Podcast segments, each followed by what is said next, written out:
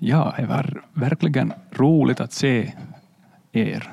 Det är många av er som inte har sett på väldigt länge och, och det ska bli riktigt roligt att få prata. Jag tycker om, jag tycker om det, att få, att få tjäna Gud på detta sätt. Och eh, det som jag har upplevt att jag ska eh, tala om idag är, ett, eller vad ska vi säga, eh, det här konceptet som, som jag tänkt att vi ska göra har jag eh, tre gånger tidigare framfört och det har varit väldigt lyckat. Jag, den Guds ande har, har kommit närvarande på ett påtagligt sätt och det tror jag att han gör. Det, det hoppas jag att han gör också idag och jag tror att han gör det. Eh, och jag, jag tycker om eh, att vara i Guds närvaro. Det, tycker, det, det är jag övertygad om att det tycker ni också som är pånyttfödda, som är att ha gemenskap med Gud, att få vara nära Gud och uppleva hans närhet. Och, och, och det, det, är någonting som är härligt och därför vill jag ta, eh, dela någonting som jag, som jag tror ska bli till uppbyggelse. Och det som jag tänkt att vi skulle göra ikväll är att eh, det handlar om bön. Det handlar om bön som förändrar situationer. Kanske om jag ska nu ge någon slags titel. Och, och det där, jag tänkte jag skulle först lite eh, läsa några bibelord, undervisa lite grann om bön, någonting. Bön är ett mycket brett ämne, men, men, men saker som jag upplever att är bra att veta och påminna oss om. Och sen, om ni vill samarbeta med mig och, så önskar jag att vi skulle tillsammans kunna be som, en, som, en, som Guds församling, som, som Eh, och be, be för, för uh, olika saker. Eh, jag tänkte att vi skulle göra på det viset när vi ber tillsammans, att vi, vi skulle börja från, från vad ska vi säga, ett stort perspektiv, att vi skulle be för, för Eh, hela världen, världens nationer, de som ledare som, som, har satt, som är satta på vad ska vi säga, viktiga poster i, i, i världen. Vi skulle börja att be för sådana saker och sen, sen går vi lite närmare. Vi skulle be sen för vårt land, vårt eget land Finland. Och sen går vi ett steg ännu närmare, kommer vi till vår stad. Och vi kan be då för olika, olika eh, saker som, är, som jag tror att är på Guds hjärta. Och, och sen går vi lite närmare, vi kommer till församlingen. Och, och sen, sen ännu tänkte jag till sist kan vi också personligt be över våra liv och våra situationer. Och om det finns böneämnen så kanske vi kan lyfta fram riktiga personliga. Man, inget tvång att nämna dem om det inte så upplevs. Men det här, det här tänkte jag att vi skulle göra tillsammans om ni, om ni vill vara med på det. Låter det bra? Ja. Och det här bibelordet som jag vill utgå ifrån är första Timoteus brev kapitel 2. Verserna 1-4. Om ni har bibeln med så får ni vara raska att slå upp. Det här är Paulus som eh, som har skrivit det här åt sin son Timoteus, andlige son. Ja, första Timoteus brev kapitel 2 från början där, fyra första verserna. Framför allt uppmanar jag till bön och åkallan, till förbön och tacksägelse för alla människor, för kungar och makthavare, så att vi får leva i fred och stillhet, i allting på ett gudfruktigt och värdigt sätt. Detta är rätt och behagar Gud, vår frälsare. Han vill att alla ska bli räddade och komma till insikt om sanningen. Det här är det här som jag tänker att, att vi, vi, vi utgår ifrån med det här eh, vad ska vi säga, tänkesättet. Så, så så tänker jag att vi, vi, vi, vi ska be. Sen så, så vill jag gå lite in på, på, på bönen och nämna några saker. I Markus 11 och 17 så tror jag det var när Jesus rensade templet, men det är inte nu det som jag ska fokusera på, utan i, i den här vers 17 så står det så här. Sedan undervisade han dem och sa, står det inte skrivet, mitt hus skall kallas ett bönehus för alla folk. Det är det som, som jag vill fokusera på. Att äh, Guds hus, församlingen, ska kallas ett bönehus för alla folk. Och det är någonting som vi får utöva ikväll också här. Och det här, när han hänvisar till, står det inte skrivet, så har jag kollat upp att det står i Jesaja 56, vers 7. I den versen står det, dem ska jag föra till mitt heliga berg och låta dem glädjas i mitt bönehus. Jag ska ta emot deras brännoffer och slaktoffer på mitt altare. För mitt hus skall kallas ett bönehus för alla folk. Kanske står lite olika olika översättningar, men det här tror jag att det var från Nu-bibeln, om jag kommer ihåg rätt. Okej, bön. Grundläggande skulle jag vilja påminna om, om bönen Matteus kapitel 7 Jesus som undervisar lärjungarna. Matteus 7 och 7. Mycket känt ställe. Be så ska ni få. Sök så ska ni finna. Knacka på och dörren skall öppnas. För den som ber han får och den som söker han finner och för var och en som knackar på skall dörren öppnas. Det här är ett löfte. Gud har lovat bönesvar. Han har lovat det här. Det här. Och, och, Gud vill att vi ska be honom. Egentligen när vi ber så, lä så lägger vi igång Guds kraft genom bön. För Gud har ju gett oss områden av regerande, områden som vi, vi regerar över. Och det, det är ju faktiskt att vi har vår fria vilja. Men nu Gud uppmanar oss att be till honom så att hans kraft kan komma i funktion och Gud kan förändra situationer.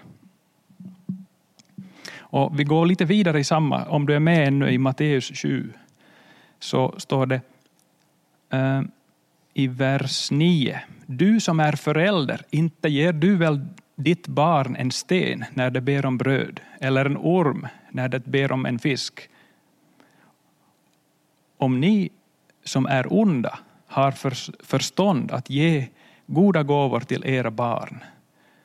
Skulle inte då er fader i himlen ge goda gåvor till dem som ber honom? Det här visar Guds hjärta för oss, för oss, för alla, alla människor. Guds hjärta är att han vill ge oss goda gåvor. Han vill ge oss vad vårt hjärta begär. Han vill ge det som är gott åt oss.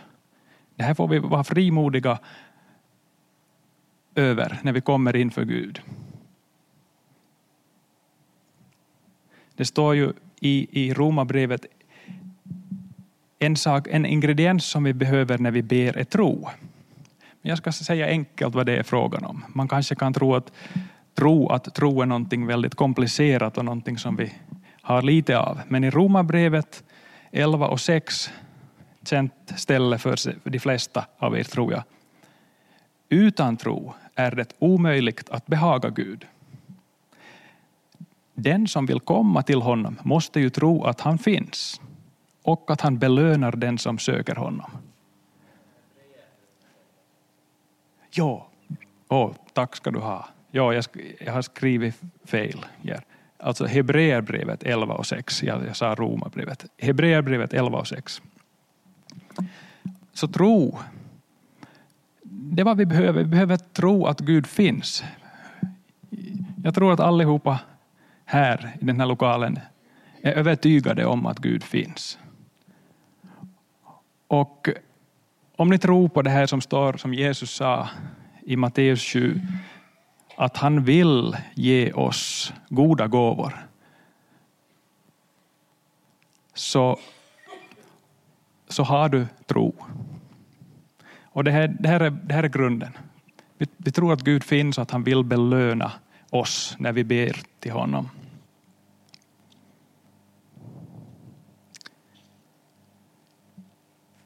Mm.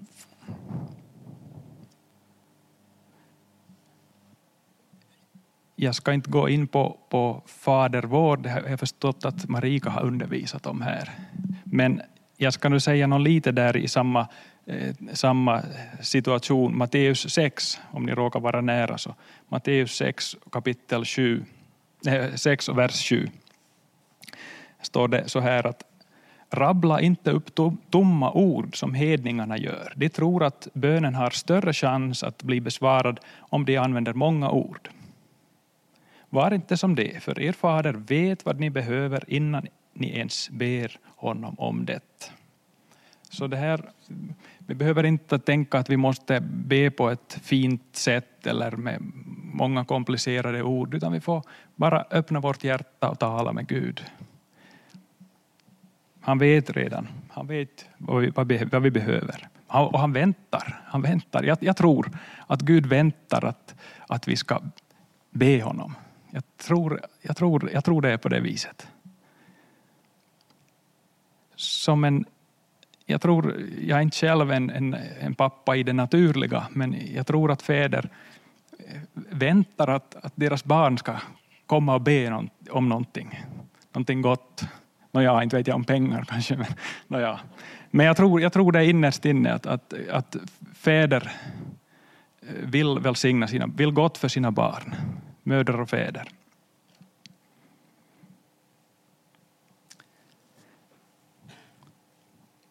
Hmm. Då ska vi, tror jag, gå en, ta ett, ett ställe eh, från Jakobs brev. Det står en hel del om bön i Jakobs brev. Vi går till kapitel 5. Jakob 5, vers 13 och några verser framåt.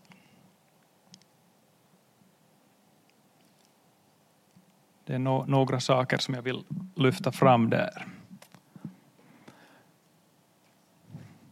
Om eh, någon av er får lida skall han be.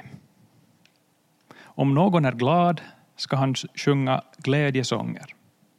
Om någon är sjuk skall han kalla på församlingens ledare och de skall be för honom och smörja honom med olja i Herrens namn. Deras bön som bes i tro skall göra den sjuke frisk och Herren ska resa upp honom. Om den sjuke har syndat skall han bli förlåten. Bekänn därför era synder för varandra och be, be för varandra så att ni kan bli botade. Den rättfärdiges bön har stor verkan. Om vi börjar från slutet där, den rättfärdiges bön har stor verkan. Det här är en, en, en, en stor sak. Det står att den rättfärdiges bön har stor verkan. Jag tror att när vi ber för, för olika saker i världen så har det större inverkan än vad många styrelser har. Det kan ha regeringar och styrelser kan besluta olika saker. Men när de rättfärdiga ber, då händer saker, stora saker. Det här är en uppmuntran till er.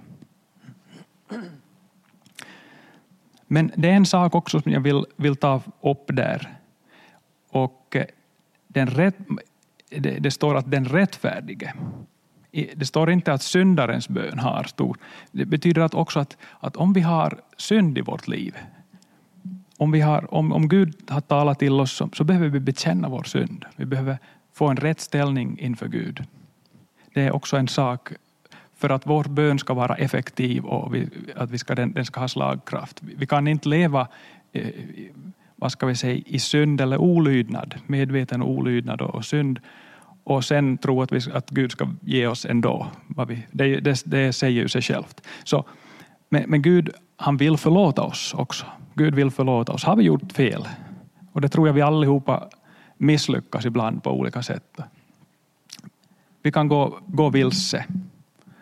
Men vi kan vända oss tillbaks. Vi kan vända om, vända tillbaka till Gud, be om förlåtelse och Jesu blod renar oss. Vi ska läsa ett ställe som har med det att göra. Första Johannesbrev. Första Johannesbrev kapitel 1 och från vers 4.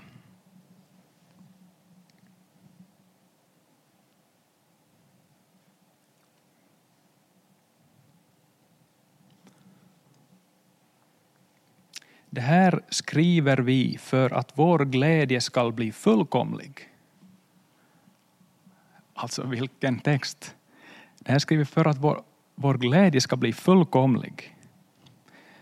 Det budskap vi har hört från honom och som vi nu förkunnar vidare för er är att Gud är ljus och att det inte finns något mörker i honom. Om vi därför säger att vi har gemensam, gemenskap med honom men fortsätter att leva i mörkret, då ljuger vi. Vi håller oss ju inte till sanningen. Men om vi lever i ljuset på samma sätt som han är ljuset, då har vi gemenskap med varandra och Jesus, hans sons blod, renar oss från all synd. Om vi säger att vi är utan synd lurar vi bara oss själva och sanningen finns inte i oss. Men om vi bekänner våra synder är han trofast och rättfärdig så att han förlåter oss våra synder och renar oss från all orättfärdighet. Om vi påstår att vi inte har syndat så gör vi honom till en lögnare och hans ord finns inte i oss. Så att vi behöver, om det är någonting, då säger jag inte att vi behöver med jämna mellanrum gå och be, be om förlåtelse, eh, utan snarare att om vi blir överbevisade, ibland så kan, kan vi bedröva Guds ande eller, eller göra saker som, som, är, är, som vi vet att är fel. Jag har gjort det. Jag har gjort det många gånger. Men vi ska inte vi ska inte rättfärdiga oss själva. Alla andra gör si och så, eller så vidare. Utan, utan vi ska bekänna det som är fel, vi måste bekänna i enlighet med Guds ord, även, även när det är synd. Vi ska också kunna bekänna rättfärdighet. Vi ska bekänna vad, vad vi är som en ny skapelse i Kristus. Det behöver vi bekänna också. Men vi behöver också bekänna om vi har gjort saker som är fel, som bedrövar Gud. För att vi ska bli löst. För vi blir löst på en gång. Det står att, att Jesu blod renar oss från all synd. Rena, ta bort och vi blir, vi, vi blir helt, helt och hållet rena och upprättade. Står det, jag fortsätter lite på det här ännu. I, i Saltaren 32, verserna 1-5. Psalm 32, 1-5. För er som vill slå upp Annars så kan ni lyssna bara. Lycklig är den som har fått sin överträdelse förlåten den vars synd är utplånad. Lycklig är den som Herren inte tillräknar synd, utan vars ande är utan svek. Så länge jag teg tynade jag bort i min dagliga klagan. Både dag och natt fanns din, din tunga hand över mig. Min livskraft torkade bort som i hettan av en varm sommardag. Sela. Då bekände jag min synd för dig. Jag dolde inte min skuld. Jag sa, jag vill bekänna mina överträdelser för Herren. Och du förlät mig min syndaskuld. Det här är gamla testamentet också. Jag tror det var David som det handlade om. Jag är inte helt hundra procent säker, men jag tror det var det. Så eh, det här, det här vill jag säga också för att eh, för att vi har en, får en, en, en, en rätt grund när vi, när vi kommer inför Gud. att vi, vi, vi, vi gör, vad ska vi säga, gör upp med Herren när vi, innan vi kommer. Gud, är inte, Gud vill inte straffa oss, han vill inte hålla oss i fångenskap. Men, men synd måste vara, bekännas som synd. Det som är fel ska, det ska, det ska vara eh, fel även om vi gör det.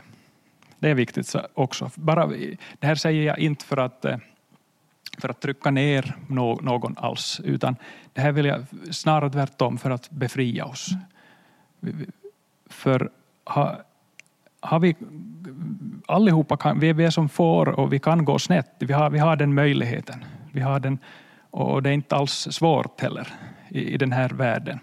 Och, men vi kan komma rätt igen. Och Gud han, han står där med öppna armar och väntar. Så tillbaks till det här. Den rättfärdiges bön har stor verkan. Det står I versen innan står det där, där också att bekänn därför era synder för varandra och be för varandra så att ni kan bli botade. Så ibland, ibland kan det vara en sak, kan det vara synden som håller oss borta från ett genombrott av något slag. Så det kan vara en lösning. Nu säger jag inte att det automatiskt ett synd är kopplad till sjukdom är lika med, det säger jag inte. Utan, men, men det här är en sak som, som jag vill i alla fall poängtera också här. Halleluja. Tack Jesus. Um, ska vi se. Så ska vi ta också en, en, en till vers, ett till bibelställe om bön. Och det är från Lukas 18 från vers 1 framåt. Lukas 18 från början där. En gång när Jesus ville visa sina lärjungar hur viktigt det är att alltid be och inte ge upp berättade han den här liknelsen för dem. I en stad fanns det en domare som varken fruktade Gud eller brydde sig om människor. I samma stad fanns också en änka som ständigt och jämt kom till honom och sa Hjälp mig att få ut det jag ska ha av min motpart. Under en tid struntade han i henne, men till slut sa han till sig själv Visserligen fruktar jag inte Gud eller bryr mig om människor, men den här änkan har blivit mig för besvärlig. Det är bäst att jag ser till att hon får det hon har rätt till, rätt till. Annars sliter hon ut mig med sitt ständiga tjat.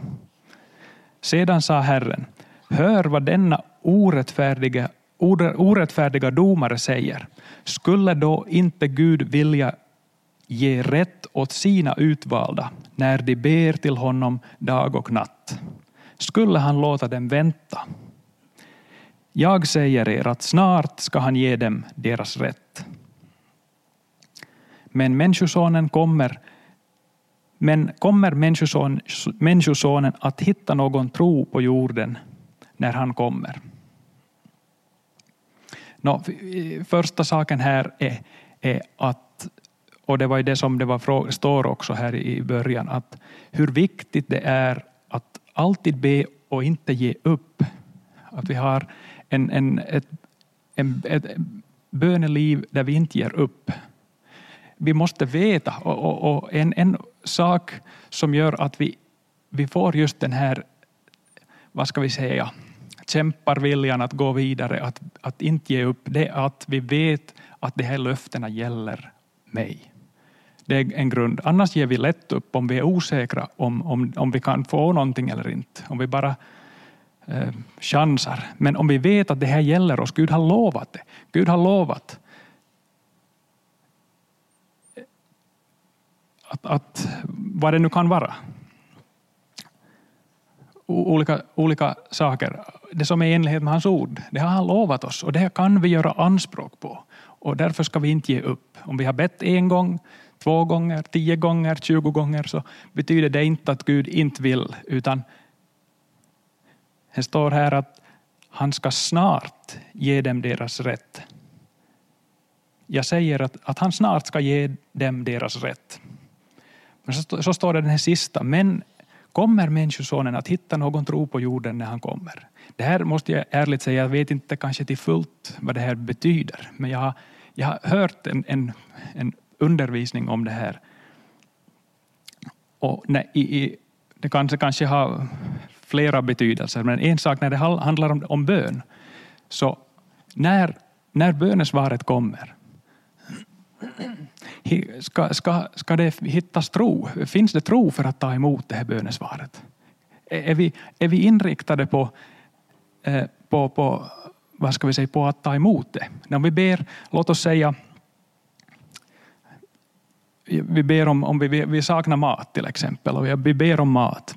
Och vi bara står och klagar, står med och tittar ner på marken och klagar, jag har inte mat och jag skulle behöva mat och så vidare. Så står det någon och viftar med ett bröd på sidan om, men vi ser det inte. Det här, kanske, det här är min, min tolkning, jag vet inte om, om det är riktigt korrekt, men, men, eh, men är vi, är vi, har vi riktat ögonen så att vi har vi tro så att vi kan ta emot, när, ser vi när bönesvaret är på kommande? Kan vi se det? Eller, eller är vi fortfarande bara se på problemet och upprepar det här eh, hur eländigt det är? Därför behöver vi, vi, vi behöver eh, rikta vår blick på, på, på Jesus. Vi behöver se på honom därifrån bönesvaret kommer. Där, därifrån lösningen kommer. Därför behöver vi, eh, vi behöver lyfta oss upp och, och i, i, tro förvänta oss. Jag tror är också en, eh, ett element i tro är också att förvänta, en förväntan. Att vi förväntar oss. Vi, vi tittar att var, var är det där brödet nu? Var, var är matkassen som jag har bett om? Var, var är den någonstans? Vi går och söker. Det står ju också att sök så ska ni finna. Så det betyder, det är en, en liten aktivitet också där. Det är inte bara att vi ber och sen sätter oss ner och passivt, utan eh, vi tar det till nästa steg. Vi söker. Vi söker. Har du någon extra mat? kan komma och säga, inte, inte har du någon överloppsmat åt mig? Till exempel. Så det, det, det, är kanske lite att öppna vårt sinne att tänka att vi söker. Och, och sen, sen det här som det stod i, i, i Matteus, att bulta på så ska dörren öppnas. Det är ännu en, ett, ett mer krafttag. Att vi verkligen vi tar knytnaven. Kny, nej, vi knackar på. Jag ska in. Jag ska in. Öppna dig. Det här är en, en liten, eh, vad, vad ska vi säga, att vi, vi kanske tänker, får tänka lite mer vad, vad bön handlar om. Så, så vi, vi, får vara med, tror jag, vi får vara målmedvetna när vi ber. Okej, nu ska vi gå till eh, eh Ordspråksboken 21, vers 1. Ordspråksboken 21, vers 1. Här står det om, om, om en kung. Herren styr kungens tankar som vattenbäckar. Han leder dem i den riktning han vill. En kung som är verkligen en kung, som har blivit insatt av Gud för att vara en kung. Han har ett sånt hjärta som, eh, som Gud kan leda. Så Gud kan, kan styra en kungs hjärta. Och det betyder att, att eh, vår bön kan sätta Guds, Guds kraft, Guds eh, förmåga i funktion och Gud kan förändra han kan styra kungens tankar. Nu säger jag inte att vi, att vi eh, eh, ska tänka på, det sättet att vi, vi, eh, vi personligen styr någon kungs tankar, nej. Utan vi, vi är underordnade Gud och vi, vi ber i enlighet med Guds ord och då får det, det har kraft. Det, har, det sker då. Så står det i, i Daniel, Daniels bok kapitel 2 lite samma tema. Daniel 2, 21 och 22. de här sakerna som jag nu berättar om är kanske, kan vi tänka på när vi ber sen också. Vilken, vilken makt dessa böner har. Han låter tider och skeden skifta. Han avsätter kungar och tillsätter kungar. Han ger de visa deras vishet och de förståndiga deras förstånd. Han avslöjar det som är djupt och fördolt. Han vet vad som finns i mörkret och hos, och hos honom bor ljuset. Här står det att, att Gud låter tiden och stunder skifta. Gud, han, Gud kan avsätta kungar han, och han tillsätter kungar. Han ger de visa deras vishet och han ger de förståndiga deras förstånd. Och Gud också avslöjar det som är djupt och fördolt. Det som finns i mörkret och hos honom bor ljuset. Så det här är också saker som, som Gud vill påverka. Men jag tror också det är så att Gud väntar att vi ska be. För han har ju befallt oss att be. Han har ju sagt det, stod, det, det var vi börjar med. Där, det står också i Bibeln och det här, det här är bibliskt. Paulus uppmanar till bön och åkallan, till förbön och tacksägelse för alla människor, för kungar och makthavare, så att vi får leva i fred och stillhet. I allting på ett gudfruktigt och värdigt sätt. Så Gud har, om vi säger att, att Gud har inspirerat Paulus att skriva det här, att, att vi ska be. Så om, om han uppmanar oss att, att, att göra det här, så, så vill han också svara på vår bön. Visst är det så. Jag, vet inte, jag har skrivit upp Matteus 6.33 också. Jag vet inte exakt hur det hänger in, eh, hur det passar in i det här, men det passar in alltid. Matteus 6.33. Sök först Guds rike och hans rättfärdighet, så får ni det övriga också. Så vår inställning är att vi ska söka Guds rike och hans rättfärdighet. Det här är vår, vårt fokus. Ja, ja, ett ställe till ännu. Haggai i, i Gamla testamentet. Haggai kapitel 1 och eh, verserna 3 och framåt. Jag vet inte riktigt exakt hur det hänger ihop med det här, men det är också en bra påminnelse. Eh, Så kom Herrens ord genom profeten Haggai. Är det då dags för er själva att bo i panelade hus? Panelade hus? Nåja, det var... När detta hus ligger i ruiner. Så säger nu härskarornas Herre, tänk efter hur ni har det. Ni sår mycket men skördar lite. Ni äter men blir inte mätta. Ni dricker men blir inte druckna. Ni klär er men blir inte varma. Den som får någon inkomst stoppar i sin, börs, sin lön i en börs med hål. Så säger härskarnas herre, tänk efter hur ni har det. Gå upp i bergen och hämta ner timmer, bygg upp mitt hus. Jag ska se på det med välvilja och visa min härlighet, säger Herren. Ni har hoppats på mycket men fått lite. Och när ni fört hem det har jag blåst bort det. Varför, säger härskarnas Herre. Därför att mitt hus ligger i ruiner, medan ni jäktar var och en med sitt eget hus. Därför har himlen hållit tillbaka sin dag och jorden sin skörd. Jag har kallat fram en torka över landet och över bergen, över säd, vin och olja, över det som marken producerar, över människor och djur och över era händers arbete. Det här var lite negativ ton, men det här bara uppmanar oss att eh,